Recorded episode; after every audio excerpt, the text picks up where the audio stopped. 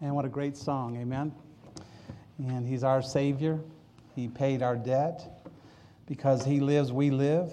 And our final destiny is in heaven with Jesus forever and ever. We're, we're so blessed and so thankful to, to see you today. Welcome to each one of you. Exciting day. We have a couple of baptisms today, and so we welcome all of you that are here for that.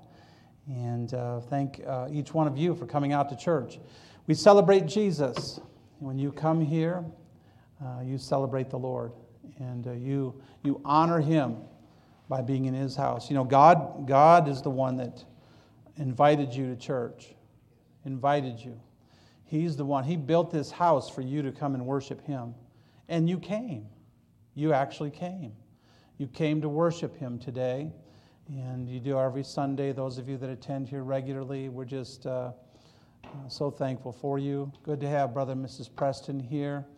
Uh, Pastor Preston pastored in Moreno Valley for many, many years. And now he is retired from pastoring, but still preaches conferences and missions conferences and fills pulpits. Still very busy. And uh, it's good to have them here today. They're very uh, dear friends of this church. They pray for our church. And we're just thankful for their, their love for God. And they've been traveling preaching in different places. We're thankful that God has kept you safe and watched over you during these days as we deal with the pandemic uh, throughout the world. And uh, take your Bibles this morning and turn to Ephesians chapter number six. Ephesians chapter six. And uh, let's uh, read together. If you're able to stand, if you would stand with me, and we'll read together uh, verses uh, 13 through 18. Wherefore, take uh, unto you the whole armor of God, that you may be able to withstand the evil day, and having done all, to stand. And stand, therefore, having your loins girded about with truth, and having, your, having on the breastplate of righteousness your feet shod with the gospel, of the preparation of, of peace. Above all, taking on the shield of faith wherewith you should be able to quench all the fiery darts of the wicked, and take the helmet of salvation and the sword of the Spirit, which is the Word of God, praying always with all prayer and supplication in the Spirit, and watching thereunto with all perseverance and supplication, supplication for all saints. Let's pray. Father in heaven, we thank you this morning for the Word of God. We thank you, Father, for the blessings that you bestowed upon us this past week. God, just the blessing of being in your house today. We do pray this morning for those in, that are watching online and those that are here uh, in the service. God, that you would just speak to each heart. And Lord, uh, uh, if there's one that knows not Christ as personal Savior, I pray that today they would open their heart and receive Him. Thank you for your love for us. Thank you that you came to this world to seek and to save that which was lost. And we love you, God. Bless now in Jesus' name. Amen and amen. Thank you. you may be seated. As we think about this spiritual warfare, and we are in a, in a spiritual warfare uh, in this world, and as we as we come to this, the, these verses here in Ephesians, we've always looked back in the context children, obey your parents in the Lord, for this is right. Honor thy father and thy mother, uh, which is the first commandment with promise. And so the spiritual warfare starts in the home with being obedient to parents. Um, the Bible says that it may be well with thee. You fathers provoke not your children to wrath. So dads have to be spirit controlled, not anger controlled, spirit controlled, and to help them. So that's something that you have to work on. You know, you, most of you know we've raised five daughters. My wife and I had five daughters, so we had to teach and train them and, and help them grow and lead them. You know, and they had they, they would question things. I've told you before. I I put the chores on the on the refrigerator for all the girls to do. And at that time, Tara, who's now 27, uh, was just uh, maybe about in the sixth grade, and she looked at the list. She said, "Dad, you're not on the list." Don't you do anything in the house? And I told Tara, I own the house. You do the serving, you know. But little did they know, most of those things on that list I ended up doing because they didn't do them. It was just, you know, a show of authority. You know, I put the list up there. The list was, you know, I eventually threw it away. I'm doing everything. Joanna wanted a dog. She, I, I, I promised Joanna a dog when she graduated from kindergarten. She was in the third grade and she said, Dad, am I ever going to get that dog? What dog? I said, you said we were going to get a dog if I. So I finally got the dog. But the agreement was they would clean up after the dog, they would take care of the dog. You know who ended up cleaning up after the dog and taking me? It was just more work for me. So the more you give to your children, the more work it is for you. You give them toys, you have to put them away, right? You know, you give them a room, you have to make sure it's clean, you know. And uh, laundry, you do their laundry. Why do we even have children? That's what I'm now kidding. But um, if my wife were here, she'd say, Well, you didn't do anything. I did all those things on that list. You didn't do anything. And uh, she's, that's probably the truth. But, uh, but you know, we have to raise our kids. We have to teach them to work. We have to, you know, work is fun. Work is, uh, is fulfilling, right? And uh, that's the way you have to look at life. Is work is good, and we have the abilities that God's given to us. And God has blessed us with so much. He's given us our families, He's given us uh, friendships, He's given us a community. He's, he's, as God created a beautiful world here in California, huh? I love California. I love the, I love the ocean. I love the, I love the mountains. Uh, I love the desert landscape. I mean, when I, go to, when I go to Palm Springs, I feel like I'm on vacation. You know what I'm saying? So I can go on vacation here. Uh, you can drive. Uh, I went to the animal, uh, the San Diego Zoo, the, the animal park. Anybody ever been there? Yeah. Is that like the most beautiful place in the world? We've lived here 17 years. I've never been there. And uh, I just went there the, at the last minute. But man, there's the plants, the trees, just the, the, the landscape. I'm just, I didn't look at the animals. I was looking at the trees and the bushes and just the, the desert landscape. God's hand has his hand of creation is just so beautiful. And then just looking at all the animals that God created, you know, and um, God is so good. And God's given it all to us. You see, little, or my little grandson Jack, he's like, elephant. You know, he's he can talk just a little bit, you know. So he would he would just name the, the animals, you know, and he was just so excited. They got to see all these wonderful creatures that God has created for us to enjoy. God is so good to us. We're so blessed. And, uh, and, and yet, in this world, this world, we have uh, a spiritual warfare going on. So you have God that created you, God that saved you by the grace of God. You're born into the family of God. March 12, 1972, I became a Christian. On that day, I asked Jesus to be my Savior. I was at the Rochester Hills Baptist Church in Rochester Hills, Michigan and uh, preacher preached. I left my seat. I was sitting in the second row and came down and got saved. God changed my life. God gave me eternal life. So ever since March 12, 1972, I don't really belong here. I belong there. And I'm on this missionary journey. I'm on the journey. I'm heading towards heaven. That's my home. Now, on this earth, God gives us a, a, a home. I had a wonderful home in, in Hazel Park, Michigan my mom and dad. Uh, uh, the house was 600 square feet. Uh, we ra- they raised eight kids. We did have a basement, though. How many remember basements? Anybody ever had a basement? I slept in the basement. It didn't matter. I would be the only one left if a tornado came. I'd say, you know, I'd have the whole house then, you know. And they're all mad. They make me sleep in the basement. I'd be the only survivor, you know, of a tornado. But so I always tried to look at the positives of life. One day I'm down there and I'm sleeping, right, in the basement, in the basement there, you have what's called a sump pump.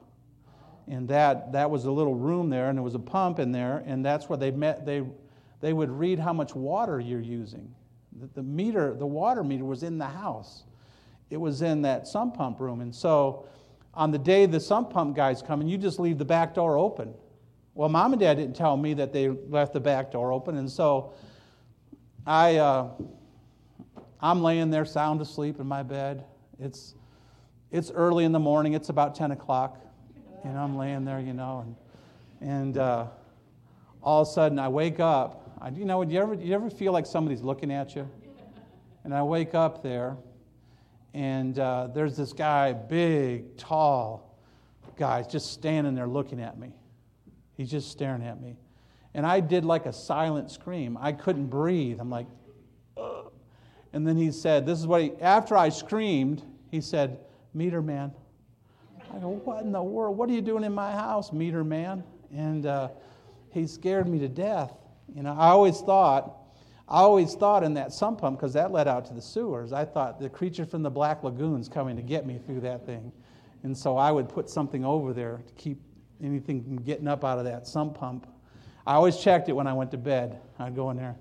All right, nothing coming up now. No snakes in there. I lived in the basement, but we were happy. We had a blast. I had, when I went to school, I had two pairs of pants and two shirts. That's all I needed. A pair, I had two pairs of jeans and two shirts. I wore them inside out sometimes. I wore them, you know, it didn't matter. I mean, but I didn't have much, but we were just happy. We had a joyous house. I was blessed with Christian parents a family. But you know what? God wants, to, uh, God wants us to be blessed. The Satan wants to destroy that family. And it's under, it's under attack. And so he wants to turn. You remember now, you remember that uh, uh, to divide the family is, is a great victory. Uh, to divide a people is a great victory for, for Satan. And uh, so the, the key to winning a war, Satan wants to divide us. He wants to divide us over all things. And, uh, and so we, we have our families. We have a church family. This is our church. People come out. This church has been here almost 60 years. God put this church here. God, you, you know, led a group of people six, almost 60 years ago now to start the church. The old church is down there in San Gorgonio Street, and a handful of people started. And so over the years, our attendance has gone from 200, 250, right, hovered right about that, right around there. Gave it, God gave us a school 40 years ago. And so we're just building. But you see, my, I got this email from my, or a message from my, my sister in law, Radine. It was early Saturday morning. said, Richard, I'm praying for you. You got to get out of California. It's so bad in California, you know. And of course, they're hearing about all the restrictions now, the Governor Newsom's, you know, uh, all the restrictions on us and all the laws and everything. And she's like, You just got to get out of here. You got to get out of California. Now, she's writing this to me from Washington State. Does she know how bad it is in Washington State? It's just as bad as here. Maybe she's not seeing it. And I told her, I said, listen, I would rather fight the devil in the sunshine than in the rain. You know, that's what I'm thinking. Am I a smart man? Of course. I mean, I walk out, I'm discouraged, there's the sun, you know. I'm, I'm happy there's a few clouds out this morning, you know. We got a cloudy day. I'm, I, I was going to move to Mexico today just because of the clouds, you know. But, you know, it's like things aren't, don't look good all the time, but they are good. You see, the devil doesn't want you to see everything you have. That's right. You're blessed, and I'm blessed. God's given us the church, His Word. I have a, I have a book that guides me. It's told me about the beginning. It's telling me. It's told me about the end, and um, I'm just looking to Him. I have the Spirit of God. He comforts me. He helps me. He lives inside of me. I have God's grace. God is gracious to me. Aren't you glad for God's grace? We're not all what we ought to be, and. Uh, I had Ingrid, we had Ingrid here last week. You know, Phil and Ingrid served at our church for um, 14 years, and they've moved to Michigan. He's pastoring a church in northern Michigan, and, and uh, you know, I'm talking, being positive like I like to be, and I said, Ingrid, man, it's good to see you. She was sitting in the back. I said, her, I, am bragging on her husband, Phil. I said, Phil never had a bad day. I've never, 14 years, I never saw Bill, Phil have a bad day. I mean, he's always happy. I call him, no, matter when I call, him, he picks up the phone. He's, okay, what do you need, Pastor? Okay, we'll do it. Let's get it done. No matter if it was good news, bad news. So I said, Ingrid, does Phil ever, does Phil ever have a bad day? She said, many. I said, Ingrid, you're killing my story. You know, he's like, he's had several. So, know, I'm like, what does that mean? You know? But he, I said, Ingrid, you know, you could have said nothing. And he said, he's, Yes, he's just a blessing to me too, Pastor. No, you're telling me he's having bad days at home. But the truth is, we do have bad days at home. right? And life doesn't always go the way we plan it. But God is still in control, and He gives us grace. We have salvation, we have His blessings, we have so much. And you see, the devil, the devil wants to destroy that. He wants to take away your joy. You see, Jesus gave you your joy. God has given you the abundant life. God has given you a family. We're not, no, by the way, nothing's perfect. Nobody's perfect. We all have to, uh, we all have to do our jobs and live and fill our roles as a, I was a father and a husband and, and uh, a, a, grandpa and, you know, friend. Pa- God called me to pastor, so I'm pastoring the church. And so God has, I have many, many roles to play. I have many things to accomplish by God's grace. And, uh, and you and I both know uh, life is heavy. You have a job, you have to learn, you have to think. You have to figure it out. We've had the pandemic here. We have to worry about that. We have to pray about that. What are we going to do? What's, what's right? What's wrong? We have so many different views of things. At the end, we know it's a tough thing. We know it's a bad thing. And we know that uh, we have to live with it. We have to live whatever what the, what the law says.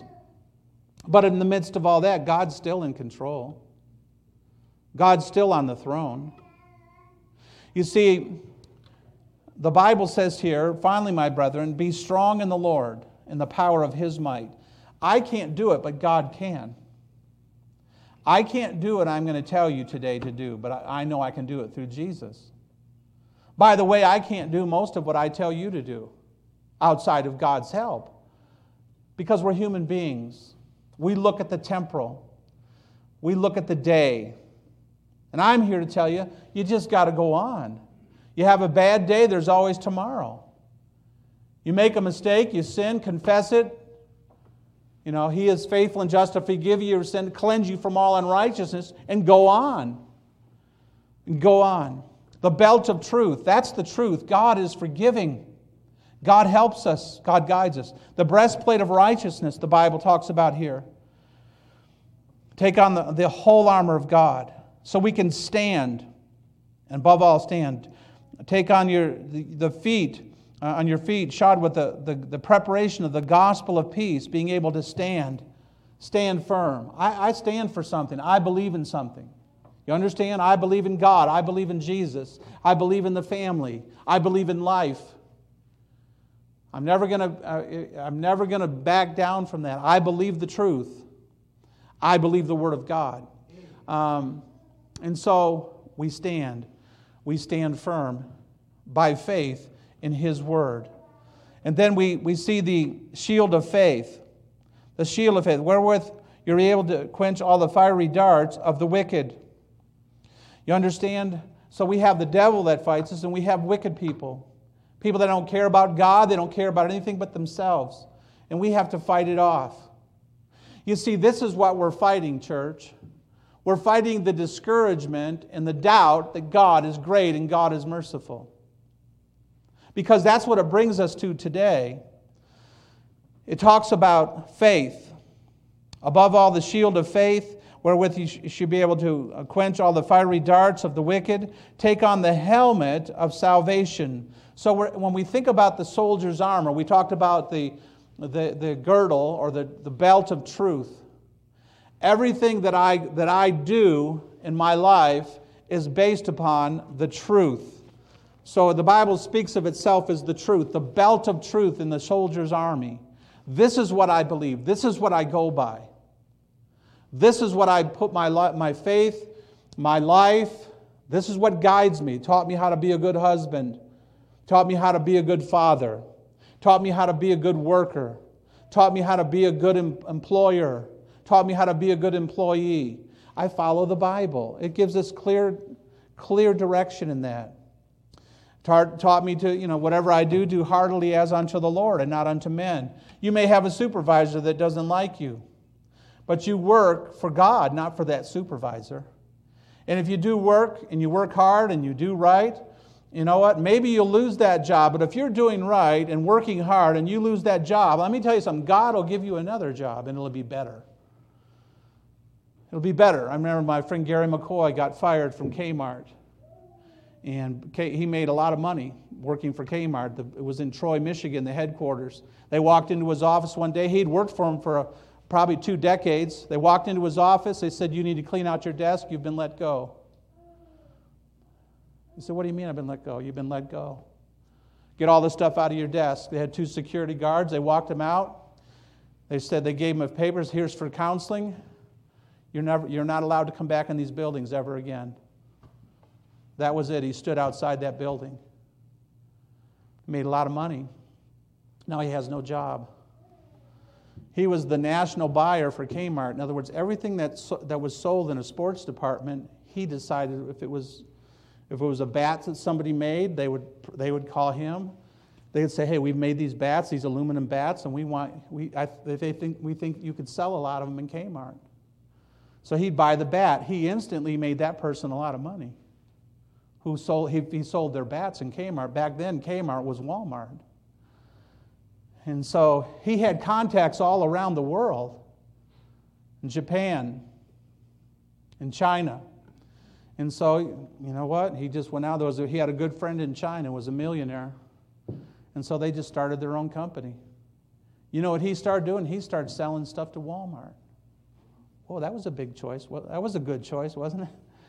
He started a company and sold sporting goods, represented that Japanese businessman, and sold to Kmart. He was making twice as what he was making working for Kmart. But wait a minute, he gets fired. He's standing outside there. He's thinking, what's. But Gary was a Christian man. By the way, Kmart called him back and says, You know what? We can't do your job without you. You have all the contacts. Will you work for us for six months as a consultant? He said, I will for twice the salary. You double my salary, I'll work for you for six months. And they said, Okay.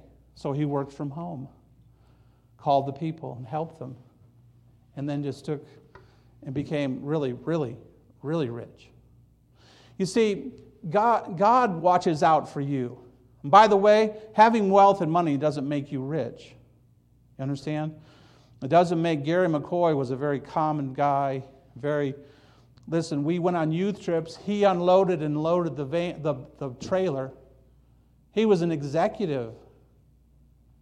You understand? He, but he unloaded the, the, the, luggage for the kids, 16 teenagers in their luggage. He would get on the, the trailer, unload it, and load it, and he would take care of things. I mean, he was just a servant. It was just a common, just a servant. Let me tell you something. When you serve God, God takes care of you. And so Gary, I mean, I, it was a tough time. Cheryl called me. She was crying on the phone. She said, Gary got fired this morning from Kmart. And I just said, listen, it's going to be okay. Chuck Schatzley, same thing happened to him. He was one of our youth workers. His bank fired him. He got a better job making more money. I can tell you, over the years, I've watched, you don't work for that company you work for. You work for God. You do your job, you be honest, do right, work hard, and God always will take care of you. God will always bless you because you work for Him. But in, in this world, we lose our peace because we worry about the economy. We worry about our jobs. And there's, you know, I'm not saying that we don't, or we have concerns about the economy and concerns about things and, and so on, but by the grace of God, I'm telling you, we know that God is in control. And so when I think about what the scripture says here, taking on the shield of faith and take on the helmet of salvation, when I think about the helmet, the helmet for the, for the soldier, the Roman soldier who was out there in the battle, they wore the helmet because when they were out in battle, sometimes there were people that were on horses. And as they were fighting in the battle, if you were a foot soldier, you're on the ground. There's a guy coming by, and he would have a long sword, not like the shorter sword we talked about uh, earlier on in our mess, series of messages, but it would be a long sword, and both sides, he could, he could hold that in both hands so the horseman could come on this side, he could swoop down. He's looking, first of all, to cut your head off. If he can't decapitate you, he wants to, he wants to cut you in your skull and kill you. He says, so you're on the ground, you need that helmet because you know, you, you, you're going to get hit by that sword, but it's going to protect your head so you can fight in the battle. And let me tell you, one of the greatest the greatest targets of Satan is your mind. He wants you to live in a discouraged life. When we think about the helmet, the helmet protects us from discouragement when I look at this passage. And we find a typical and uh, I think an obvious example of this in the story of Elijah. We go back to 1 Kings chapter 19. Uh, we find Elijah, he's, he's had a great victory. In chapter 18, he, ha- he defeats the, the prophets of Baal. He calls down fire from heaven. And what he said, okay, he said, all the prophets of Baal, people were worshiping this false God. So he said, let's put, let's put an altar here and then all the prophets of Baal, and there were many, you called down fire from your God to consume that. And they did. They are out there. They, they put the, the, uh, they put the uh, sacrifice there. They danced around. They cut themselves. They called upon Baal. Nothing happened. So it's Elijah's time. Elijah steps up. He says, Let's do this. Let's put a little water on that. Soak that wood and make it, make it soak so, so that around that altar it was filled with water. And the Bible says that God that he prayed, and the God of heaven sent fire down and consumed that, that sacrifice, consumed the, the altar, and lapped up the water. And then they, they killed all those prophets. And so, man, it was a great victory for God. It was a great victory for God. And the Bible says in verse 46 of chapter 18 of 1 Kings, And the hand of the Lord was on Elijah, and he girded up his loins and ran before Ahab to the entrance of Jezreel. And Ahab told Jezebel, verse, chapter 19, verse 1, what he had done, and with, withal how he had slain all the prophets with the sword. Then Jezebel sent a messenger unto Elijah, saying, So let the gods do to me, and more also, if I, if I make not thy life as the life of one of them by tomorrow about this time. Jezebel said, I'm going to kill you, just like you, you killed those prophets. But tomorrow, by this time, Elijah, you're going to be dead. That's, that was her threat upon him. Verse 3 says that when he saw that, he arose and went for his life. Now, wait a minute, he just called down fire out of heaven. You know, was that a pretty powerful demonstration of God's power? Now, if that's me and I'm running from Jezebel, I say, God, give me a, give me a zap right here. Let's just burn her up. You know, that's what I would be praying. But no, he's running. He's afraid. And look what he does. He himself went a day's journey into the wilderness. He's just running into the wilderness. He came down under a juniper tree. Look what he says. And he requested for himself that he might die. God, just kill me. He just won a great victory. He's so discouraged, he just wants to die. Jezebel has threatened him and said, It is enough now, Lord. Take away my life, for I am not better than my fathers. I mean, he went from the greatest victory to being discouraged. He's running. He sits down under that juniper tree. And he says, Lord, Lord, just let me die.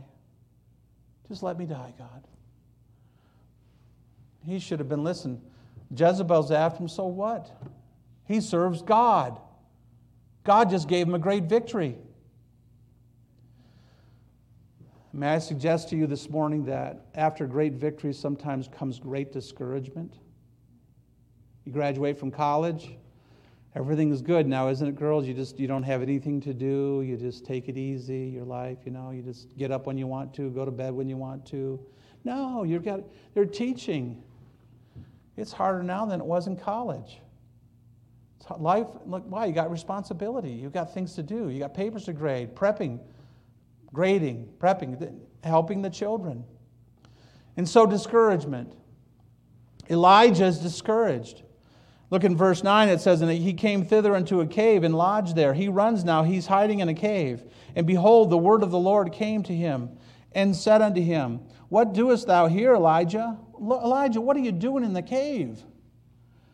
And he said, I have been very jealous for the Lord of God of hosts, for the children of Israel have forsaken thy covenant. He, this is what Elijah is saying. The people, the children of Israel, have forsaken thy covenant and, uh, and thrown down thine altars and slain thy prophets with the sword, and I, even I only, am left. And they seek my life to take it away. He says, The people are rebelling, the people aren't following. I, listen, I'm, he, he just wants to die. Do you know that not everybody is always going to be everything we think they ought to be? You understand? And so we can't focus our lives on people. We can't focus our, our lives on promises from human beings, from people, because they're people. In this world, we have some evil people. In this world, we have some good people. You understand? And in the middle, we just have people. And so, by the grace of God, we're trying, by the way, what's good about me is Jesus Christ. For by grace I'm saved through faith. It is a gift of God, not of works, not of what I do, lest any man should boast. I can't stand before you this morning and boast. It's just by the grace of God I'm here. I'm in church.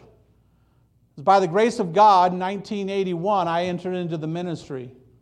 It's just by the grace of God, all these years living in Atlanta, Georgia, Seattle, Washington, Michigan, the Detroit, Michigan area, and now in, in California.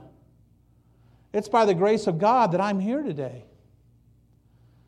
Because throughout that time, there was a lot of discouragements, a lot of problems, a lot of difficulties. But we must stay focused upon Jesus. We must stay focused upon God. He said, I'm the only one left. I'm the only one left. And so the Bible says in verse 14, at the end of it, says, I only am left, and they seek my life to take it away. And the Lord said unto him, Go, return on thy way to the wilderness to Damascus. And when thou comest, anoint Hazael to be king over Israel. And notice what it says here in verse 18 Yet have I left 7,000 in Israel all the knees which have not bowed unto Baal, and every mouth which hath not kissed him. He said, Listen to me, listen to me, Elijah. I've got 7,000 people. That's all you need. You don't need all the big army. You got 7,000. Stop being discouraged. And we find later on God kills Jezebel.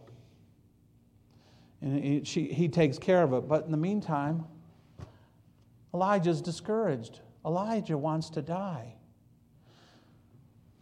God, let me tell you something, church. God takes care of us. And just like Elijah had the great, great victory, now he's running because he's got, he's got some opposition from Jezebel. And people will oppose sometimes what you do. People will not will oppose what you say. Right? You remember, you know, you know who your number one opposer is? Satan is, right? It's your children. Amen. you remember when your kids were small? Don't touch that. You know, so I don't know which one it was, one of the grandchildren. They would do the opposite of what I, they would say. And for some reason, he wanted to take off his pants, you know. We're in the house there and take off. So I said, you know, he, he, wanted, he wanted to get in his bathing suit or something, you know. So he's taking off his pants. He wants to swim in the pool. And the parents saying, don't do that. Don't take off your pants. And when they'd say, he'd start taking them off. So I said, Take off your pants. I use reverse psychology. No, I'm not taking my pants off. I'm leaving them on. You're not telling me what to do. Kids, you got to teach them to obey. Don't touch that, you know. It's the same thing with my dog, my dog Max, you know. My, my daughters always tell me, don't, Dad, don't be so mean to Max. I said, Max either does what I says or Max will be in doggy heaven. All dogs go to heaven. We know that. That's not true, by the way. I'm just kidding there. But and uh, I left Max home. I leave the back. I shouldn't say I leave the back door open. Somebody's watching and go steal everything at the house. Thank you. If you'd like to go to the house, I'm not. You know, I live on Fourth Street at the end of Banning. Well, that's Mike's house. I'm sorry. No, wrong house. I'll give them your address. You know, they'll be breaking in while we're in church. And uh, so he ate a hole through the curtain. The curtain's there just for him to run through.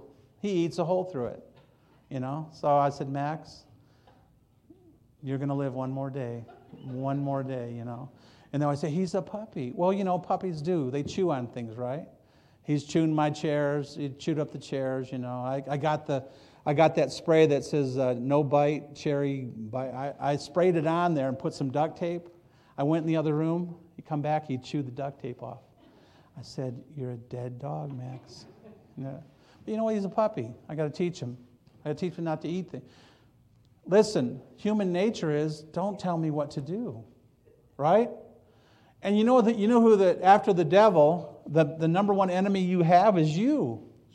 Nobody can stop you from doing what you, you need to do. It's like, you know, I told you before, I was in Bible college. They said you can't throw rocks at the ducks. That was one of the rules. And one day they emphasized that in the chapel.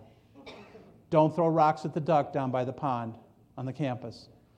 You know what I did? Yeah. I've never wanted to throw a rock at a duck. Never. I went down and I picked up a handful of rocks and I tried to hit as many ducks as I could. Don't, and I'm, you know, I'm like a, you know, I'll never forget, we're in chapel. I was a freshman. And they read the names of people who skipped chapel and, went and went to McDonald's. And I'd said, Those people are so carnal. Those people are so wicked. They would skip chapel in a Bible college and go get something from McDonald's.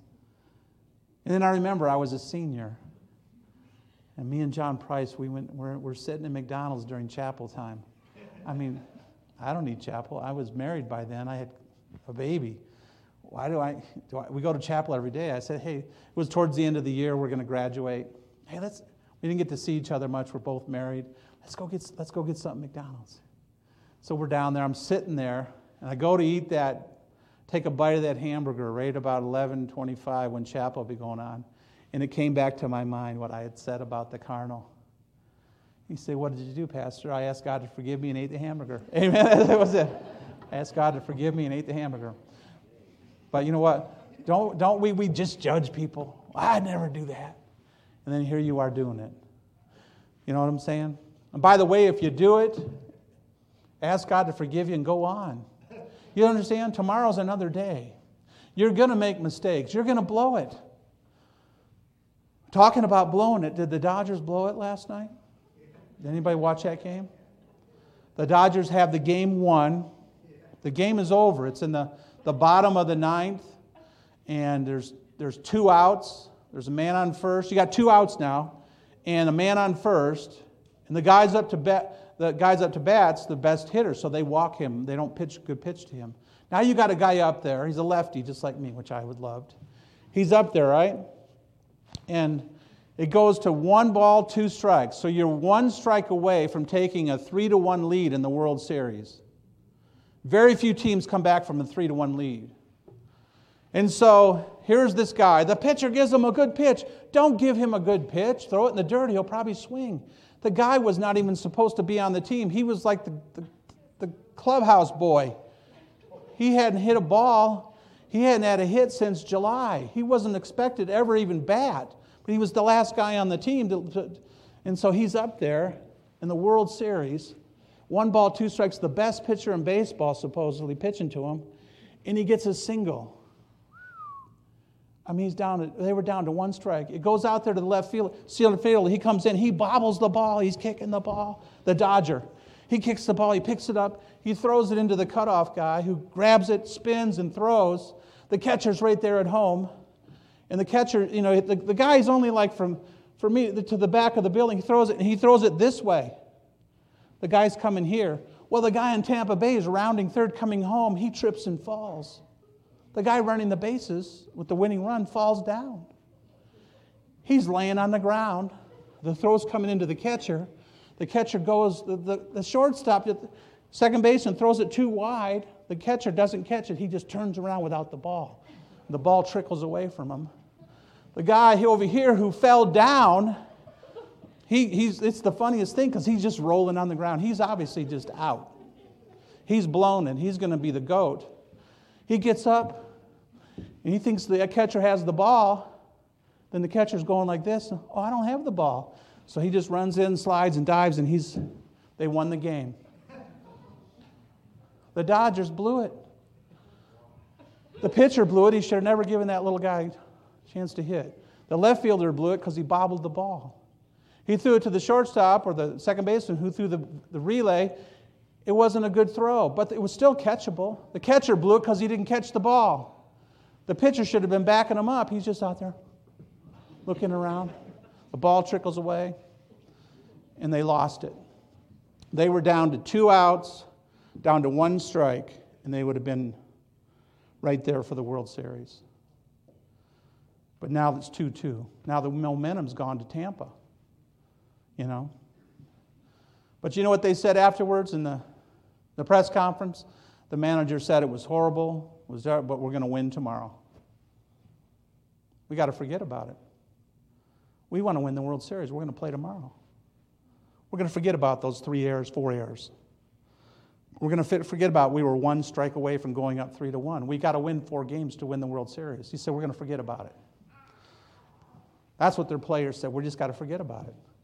And let me tell you something. When you're, when you're there and you've got two, two outs, two, two strikes, and you blow it, you make a bad decision, or things don't go your way. You know what you do? You get up, you confess whatever it is, or if you made a mistake, don't make the same mistake, or if it doesn't go your way, tomorrow's coming.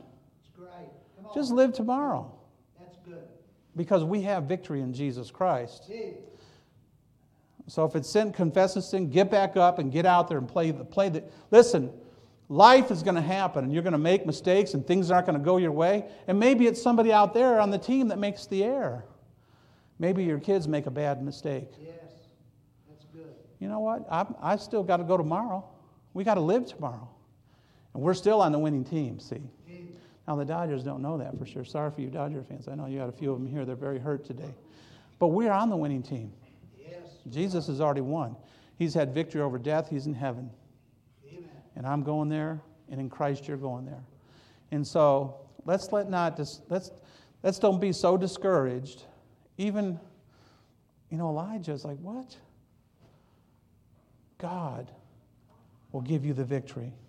The word, thy words were found in me, the Bible says in Jeremiah 15, 16. And I did eat them, I consumed them. Thy word was unto me the joy and rejoicing of my heart. And that's what my, thy word is to me. The joy and rejoicing of my heart is this book. The greatest joy of my life, March 12, 1972, I received Jesus as my Savior. And He loves you. Those of you watching online, those of you in the auditorium, if you'll open your heart to Jesus, He'll come in and He'll be your Savior by the grace of God. We can all. And then, Christian, I know, you know life isn't always the way we planned it. Don't be discouraged. Think about the blessings in your life. Think about the goodness of your life. Think about all that you've had in your life. Listen, we all can reflect. Thanksgiving's coming, we're going to reflect. Now, I know it's hard because some people aren't at the dinner table. But think about all the years they were at the dinner table. Think about all the years you've been blessed. And you know what? Maybe there's somebody missing at the dinner table, but you're there. And so you be a blessing. You know, you may not have what you had, but you are, they have you. So enjoy your life, enjoy your family, enjoy what you have. By the grace of God, we have each other. We're blessed. We have our families, we have a church family. And we live in the greatest country in the world, America, the United States of America. Do you love America? I love America. I'm so thankful. Things are a little crazy now in places, but it's always been that way. Listen, you got to fight.